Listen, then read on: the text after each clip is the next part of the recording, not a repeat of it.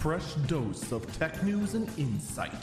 This is the Early Burb Briefing. It is Friday, June 17th, 2022. This is the Early Burb Briefing. I'm Eagle Falcon. All right. Bit of a show note for the next couple of days. I am in the middle of disassembling the entire studio. So currently everything that I'm recording for Friday, Saturday, Sunday, and Monday were all recorded on Thursday evening. So while I'm gone, there's going to be content. It's just going to be kind of, it's not going to be like the normal, like consistently up to date sort of stuff. So just so you know, what I am going to talk about is very up to date. Yesterday, we got our 25th anniversary stream of Final Fantasy VII. And I'm not going to lie, I got a lot of Pokemon vibes from this anniversary stream. Pokemon does this actually pretty much every year. Every single Pokemon anniversary, we get a celebration stream that consists of basically 2/3 of it being stuff that we really wish would die in a fire, and then the remaining 1/3 being content we actually want to play.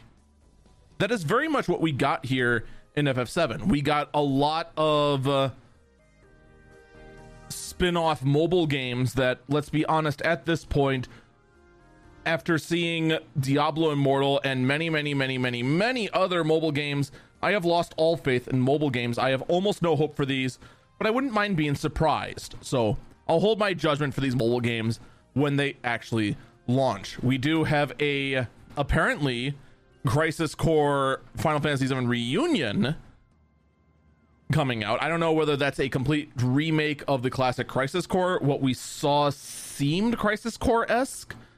I don't know if it's a sequel based on Crisis Core, a prequel based on Crisis Core, if it's just Crisis Core, but, you know, not on the PSP. I don't know. Seems interesting. That's going to be on the PS4 and PS5. Then, of course, the news everyone's talking about. Final Fantasy VII Rebirth. This is the second chapter in the Final Fantasy VII Remake. As a lot of us suspected, it is going to be a 3-part game. A lot of us kind of suspect it just because Final Fantasy VII originally shipped on 3 discs. So the remake being in 3 games made some sense after we found out that the Final Fantasy VII Remake was not going to be the whole game.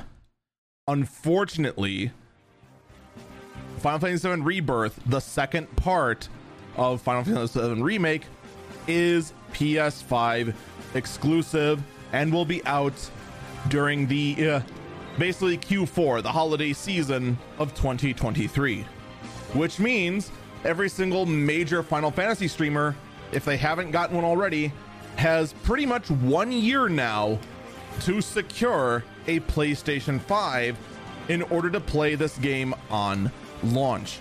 Another bit of a surprise is that Final Fantasy VII Remake Interlude, the previously PS5 exclusive, is now available on PC. I believe they mentioned it's going to be available on Steam as well. They mentioned a little bit about being playable on the Steam Deck. So, good news all around, other than, you know, the silly battle royale nonsense. That's gonna do it for me. Stay safe and stay healthy.